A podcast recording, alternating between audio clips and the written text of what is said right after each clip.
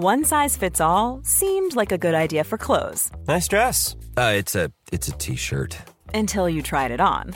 Same goes for your healthcare. That's why United Healthcare offers a variety of flexible, budget-friendly coverage for medical, vision, dental, and more. So whether you're between jobs, coming off a parent's plan, or even missed open enrollment, you can find the plan that fits you best. Find out more about United Healthcare coverage at uh1.com. That's uh1.com.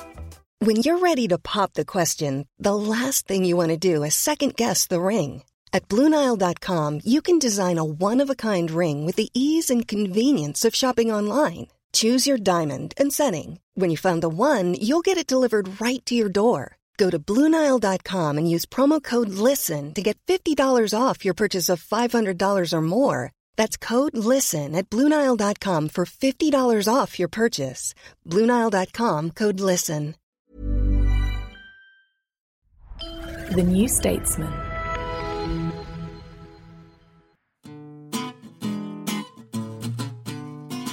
Hi, I'm Anoosh. I'm Rachel.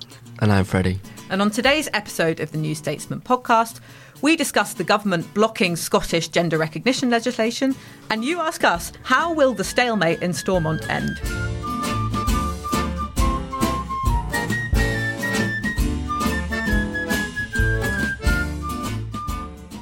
So we're barely a month into the new year, and already there's talk of a constitutional crisis. We've been through our fair share of these in recent years.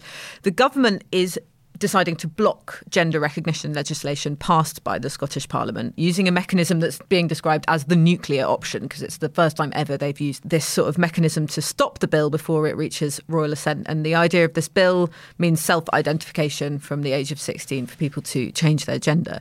And the concerns are that it would have an adverse impact, that's in the government's words, on the Equality Act, which is UK wide legislation. The idea is that this legislation on gender recognition, which is a devolved policy issue, may clash with the provisions of the Equality Act.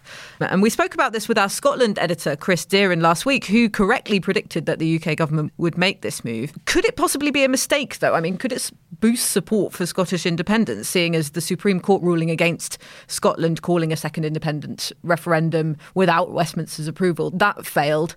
And we did see a boost in the polls for independence, as Ben Walker has shown on his polling site, State of the Nation. Yeah, this is one of the problems with what's going on. We've got two things interacting together. We've got gender reform, but we've also got the constitutional settlement between the UK government and Westminster. So, what the UK government here has triggered, as you said, Anoosh, is Section 35, which is part of the 1998 Scotland Act. And it basically says that, you know, if the Scottish government pass a bill or try to amend a certain act that impacts reserve matters or the way that reserve matters are implemented across the UK, then the UK government can take that step. As you say, it's the first time it's ever happened. And that's led to the SNP accusing the government of trampling over Scottish democracy. And that's suddenly become a much bigger constitutional crisis. And it looks, as you said, as if we're going to eventually solve this dispute in court. And that's going to go on for quite a while. And all these other political, constitutional, and legal arguments are going to be thrown into this broader debate about what sort of policy we should have on the process to get a Gender Recognition Act. Freddie wrote a great piece on this earlier in the week. I think it's when you look at it from a political perspective, it kind of benefits both parties in a way. This is like a hard unionist approach from the yeah. U- the UK government, where they're being very assertive about how they think rights should work across the UK and where they think that overlaps, that they're going to put their foot down, as it were. And uh, while I think the Scottish Parliament hasn't legislated in bad faith to try and bring about better rights for trans people, I think Nicola Sturgeon's quite happy that we're having a fight about the Constitution because it enables the SNP to continue repeating the line that the government's prepared to trample all over the Scottish Parliament. And that should strengthen the case for independence, in her view. Well, that's the thing, isn't it? It's interesting because you'd think from the UK government's perspective, the political benefit of picking a fight like this might be along the culture war lines, which, you know, previous governments have used. But actually, they're not really doing this. I think it's really interesting that the Minister for Equalities, Kemi Badenoch, has been quite quiet, actually. It's almost like they're keeping her back from this debate. We've heard from Alister Jack, the Scottish Secretary, a lot more by the standards of the rhetoric in this kind of policy space, which can get very toxic very quickly. We're not seeing that level of that level of fury, are we? Yeah, and I think it is interesting that they're trying to keep the debate on the legal arguments. And we've also seen this week the government announce plans to ban trans conversion therapy. So we've got two different tracks on a similar debate, sort of makes you think that they don't want to make this into a, a culture war or a dividing line straight away. They do want to focus on the legal arguments. Yeah, and I should make the point to our listeners that, that the, the point about Kemi Badenoch is significant because she is someone who is seen as a culture warrior, and a lot of conservatives do praise her for being someone who's very vocal on anti woke issues. That's right. I also think the government's kind of trying to take this dual approach because it doesn't want to be seen as going absolutely too far in one direction, not least because it it divides their own party as well. And when it comes to self ID, the former Prime Minister Theresa May made clear that she thought it was something important mm. to do. She wanted to demedicalise the process when she was Prime Minister. And when you look at how, when it was legislated for in Scotland, you had, I think it was three Conservative MSPs that actually voted for the legislation. You had Labour MSPs voting for it. You had some SNP MSPs voting against it. Yeah. And when you look at the situation down here again, it, it, divides the Labour Party and it divides the Conservative Party. So everyone has to take careful steps forward when they're discussing it. Really. Well, that's really interesting on the Labour side because I noticed Shami Chakrabarti, the former Shadow Attorney General, she's a Labour peer, human rights lawyer she was saying that she, she's sympathetic to the legislation itself, but she said the UK government might have a point in its argument that it clashes with equalities law. But there's other very senior legal figures in the Labour Party who are saying otherwise. Well, yeah, I think Keir Starmer's taken quite a deliberate line on this. He was back on Sunday talking about how he has concerns about the bill. He has concerns specifically about lowering the limit to 16. And he also said he has concerns about how it impacts the Equality Act. And then since then, they've not come down whether or not they support the government's decision to trigger Section 35. They actually, well, most of the Labour MPs abstained on that vote in Parliament. And I think the Labour position at the moment is basically to say oh, we're going to wait and see how the court battle plays out. because it looks like that's where we're heading. Yeah, and I think Uh, they're probably thinking if, if, the public comes to view both sides as acting in bad faith and trying to make it about unionism and independence north of the border, that might not reflect on them well in the long term. Yeah, and I thought we got a glimpse of sort of Starmer's line on this issue because it is something that gets brought up every now and again when a new debate flares up about trans rights. Then he'll often be asked questions like this as a way of trying to eke out those divisions in the Labour Party that you mentioned, Rachel. But there appears to be this sort of new way that he's approaching it. I thought the most interesting thing he said was that for 99.9% of women, the issue is biological. And then he added, there are a small number of people who don't identify with the gender they're born into. And it, it's basically him presenting it as a niche issue, isn't it? And I thought this was quite interesting because when all of this was happening and the UK government was deciding to block the legislation, I was speaking to a, a, Labour person and they were saying the fact that they've made this into a constitutional crisis makes it into a Westminster story. It makes it into something that sounds like an irrelevance to our constituents. And I think perhaps playing it that way, why are you asking me these questions? You know, for most people, this is not a big thing in their lives. Perhaps is the way that he might take these kind of very tricky discussions going forward. Potentially, but then whenever you say to you know, during a broadcast interview, I said, that's not a big issue. Everyone yeah, goes, yeah. are we sure? That's the reason why you're saying it. yeah, yeah, I, yeah. You kind of might set people off. And I think while it's while it is a massive thing online, I'm not sure it's necessarily cutting through as a big issue amongst the public just yet. I mean, it became very divisive in Scotland, but mm. just feel a bit flammed up. I don't know if you think the same thing, Freddie. The polling that we do have in Scotland suggests that the bill itself isn't particularly popular and the changes that it brings about aren't particularly popular. And also, when you compare it to the priorities of people in Scotland, gender reform doesn't really even enter the list. So I don't think it is a priority for most people. Most people are still concerned massively with the cost of living, the NHS, the state of the economy, the fact that prices are rising. These are the key issues that are shaping politics at the moment and will most probably shape the next election. Mm. I would also add that one of the things that the Conservatives have said about this bill is that, oh, it's been rushed through by the SNP. That's really not a fair criticism. You know, they've been like two consultations. Like this is something that's been going on and been talked about for six years. And the UK government could have engaged in that process many times prior to it getting to what's supposed to be viewed as a last resort by trying to block a bill at royal assent. So the only thing I would say on that, I mean, it has been going through for a long time, but many of the questions that are relevant to the bill are yet to be answered. We had a key court judgment only come about in December last month about whether having a GRC does actually impact your rights under the Equality Act. So there are still legal questions yeah. that are being worked through, whether or not we've had the political debate for a long time. And for Nicola Sturgeon, I suppose the question is is this the right legislation to pick this kind Yeah, of quite. fight over? If you're saying that it's not particularly popular among the Scottish public, then maybe it's not something that's going to capture their imagination and feel like they're under the boot of Westminster as much as perhaps something else that has more resonance. Yeah, I did think that was curious. Why are we blending your key lifetime political issue, the key mission of your political career, with something that the poll suggests isn't particularly popular? It seems like quite a, a risky move and also quite a divisive move. As you said, Rachel, there are quite a few people in the SNP are also opposed these reforms. So you're either splitting your movement or neglecting people's key priorities. I mean, th- but that assumes that that's the reason why they're legislated in Yes, the first that's true. place. And you were yeah, saying you yeah, think it's more yeah, good, we don't. good yeah, we don't necessarily know that's the case. I guess. No, it just means it, it might potentially be risky. Oh yeah, I mean, um, if, I think either side would pre- presumably not want to pick an argument over this because in between all of this, and Yeah. obviously we don't have a trans voice during this podcast. In between all of this is trans people who are wanting improvements to how their healthcare is conducted. You know. Yeah, absolutely. Okay, let's move on to the next section. Hi, it's Anoosh here. This is just a reminder that as a podcast listener, you have the option of subscribing to The New Statesman with a very special offer. You can subscribe for just a pound a week. That's 12 weeks for £12 if you go to newstatesman.com forward slash podcast offer. We'll be right back. If you enjoy the New Statesman podcast, then you'll love our daily politics newsletter, Morning Call. It's a quick, essential guide to the big political story each morning by me, Freddie Hayward, and Rachel Wearmouth, featuring original reporting from Westminster and beyond, our analysis of the latest political news, and some recommendations of the best reads of the day. Sign up for free at the link in the podcast description.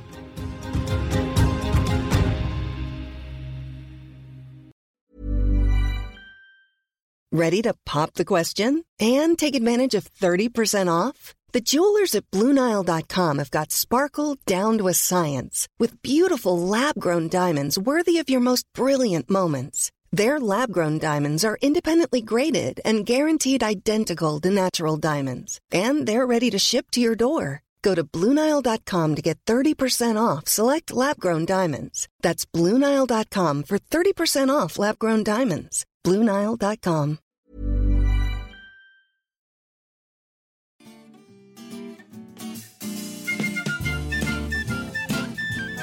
Now it's time for a section we like to call You ask us. And our question this episode is from Deborah. How will the Stormont stalemate...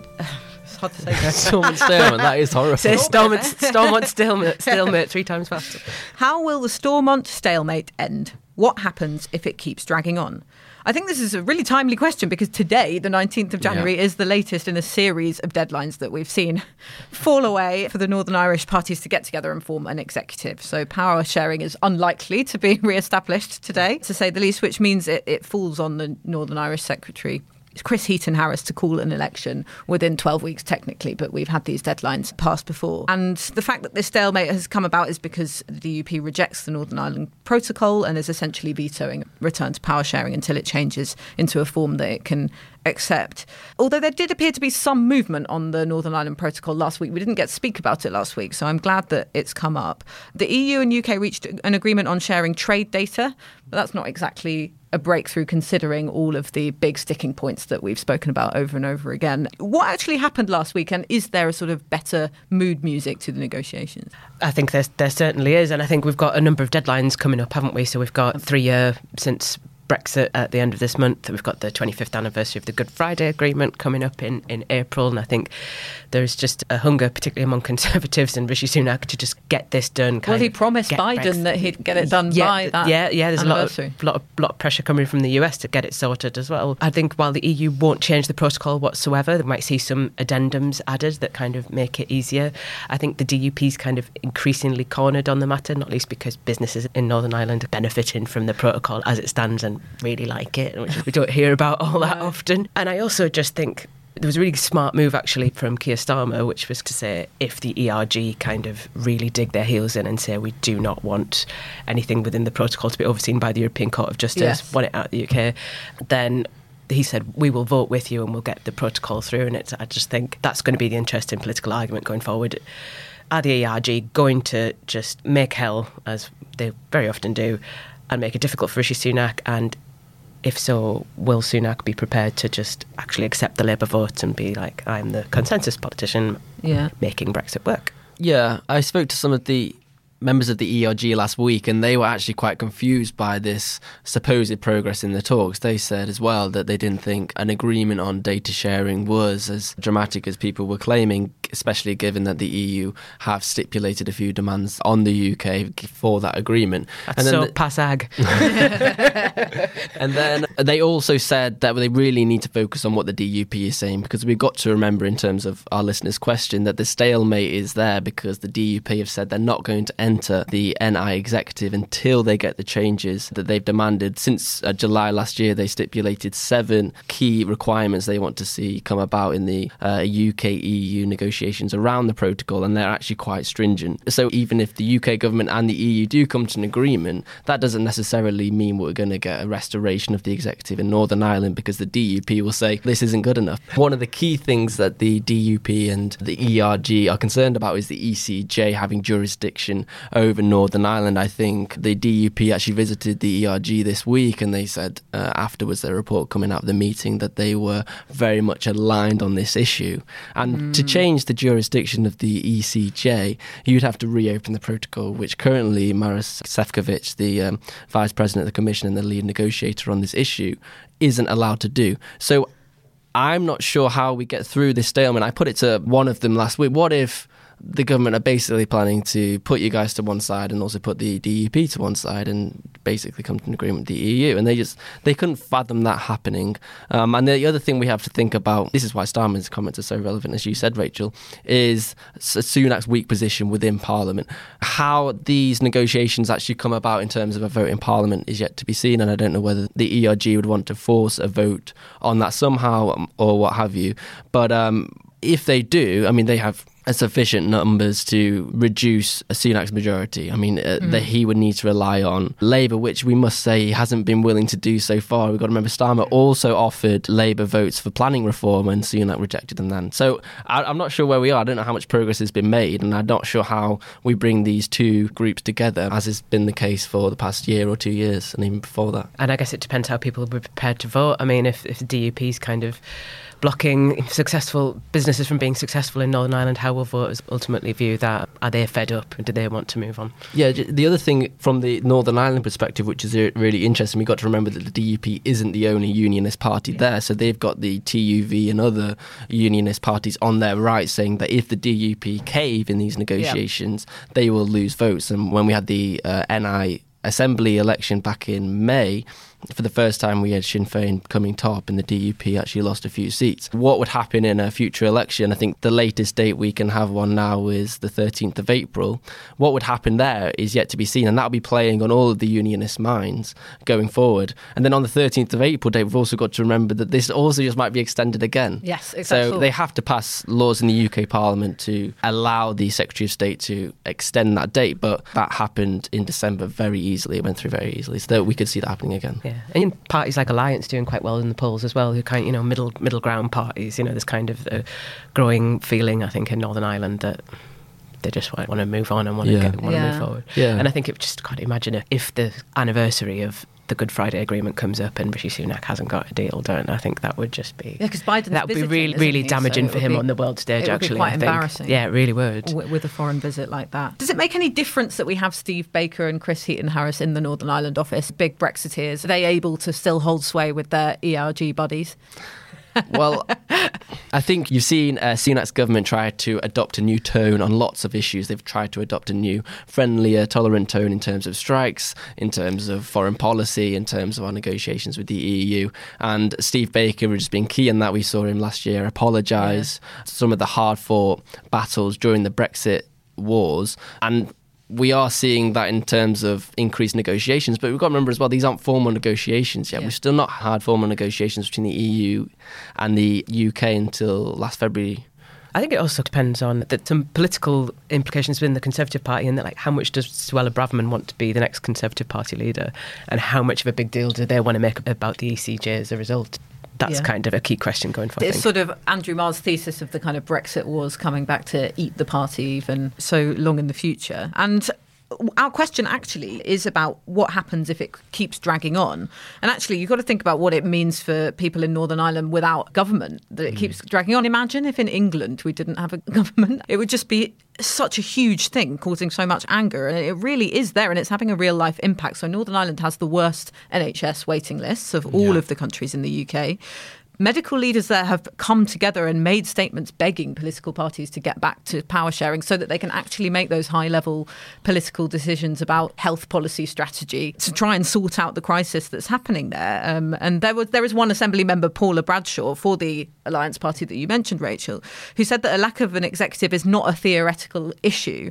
And I think often in these discussions you end up thinking of it as a theoretical issue and a matter of deadlines and legislation, but actually it is having a real life impact. And I've been speaking speaking to an academic who's been speaking to low income families across the UK, asking them what policies they'd like to introduce. And one of the top six policies that they came up with was to restore the Northern Ireland Executive, yeah. you know. So it's a day to day life reality for people. Yeah, and, and the government, uh, the UK government, have been very clear that they want the NI executive to restore itself as soon as possible. They passed a bill in December cutting the pay of Northern Ireland Assembly members by about 20% just to put pressure on them to try and uh, return to government. I mean, yeah, as you said, when we don't have ministers in devolved assemblies or parliaments, decisions aren't made because civil servants can't make those decisions. I think the bill in December did allow some civil servants to make some decisions, and all you're going to see if we don't see the restoration of the NI executive is basically the civil service and Westminster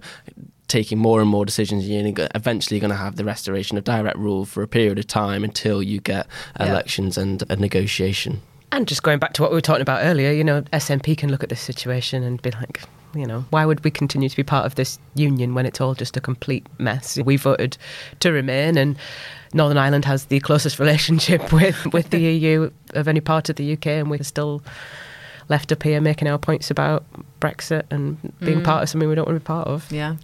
Gets difficult politically as well.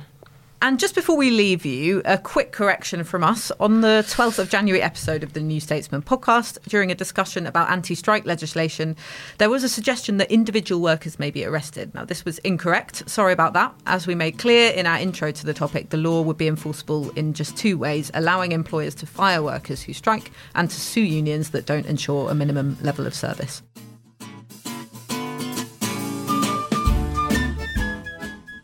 You've been listening to the New Statesman podcast with me, Anoosh Chakelian, my colleagues Rachel Wearmouth and Freddie Hayward. We're produced by May Robson, and our music is Devil with the Devil, licensed under Creative Commons. Thanks so much for listening, and don't forget to subscribe, leave us a nice review, and send us a question to newstatesman.com forward slash you ask us.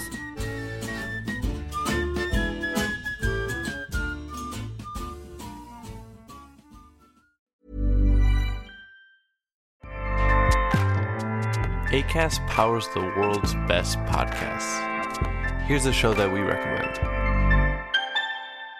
The Real Housewives is a guilty pleasure for most, but if you're looking to not feel guilty about that pleasure, tune in to Everything Iconic with me, Danny Pellegrino, where I break down all the messy moments and behind the scenes antics of Bravo's popular franchise. And on Everything Iconic, I also interview celebrity guests like Kelly Ripa, Keke Palmer, Drew Barrymore, Cameron Diaz, and more about their guilty pleasures, their past work, and so much more. So if you're pop culture obsessed and find yourself watching way too much reality TV like me, tune in to Everything Iconic with Danny Pellegrino wherever you listen to podcasts. ACAST helps creators launch, grow, and monetize their podcasts everywhere. ACAST.com.